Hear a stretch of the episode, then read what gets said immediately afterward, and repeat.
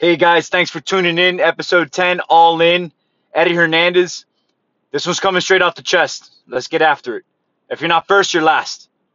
As I sit back and reflect on all the successes I've experienced so far in my life, I realize they are also closely tied to many failures.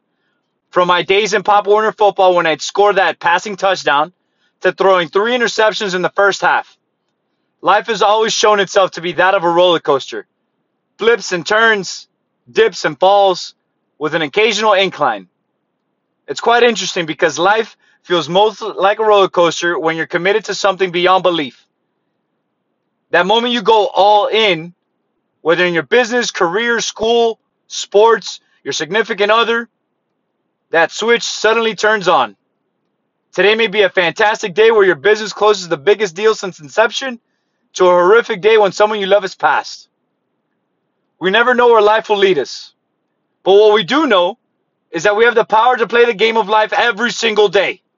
And our attitude on how we approach the good, the bad, the ugly is what sets us apart. It's what makes us unique. For those listening, are any of you supporters of participation awards, trophies? Any parents tuned in? Do you believe that participation demands acknowledgement and reward? I know there's many of you out there. As parents, it's understood that you want the very best for your children and love to see them happy. It gives your life purpose and fulfillment to watch them resonate in their joy. But when they grow up and life hits them in the mouth, and that expectation of reward for doing the best you could isn't there, they will not be saved. As amazing parents, you will always and forever be there for your children.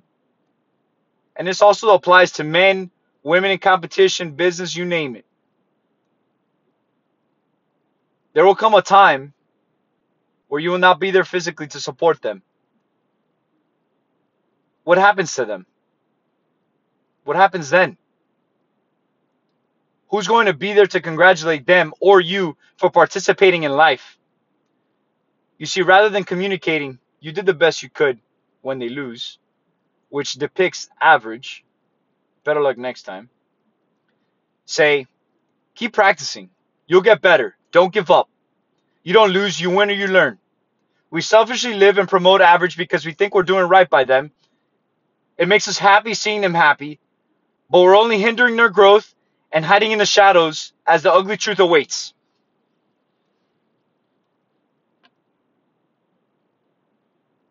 Embrace defeat when it happens.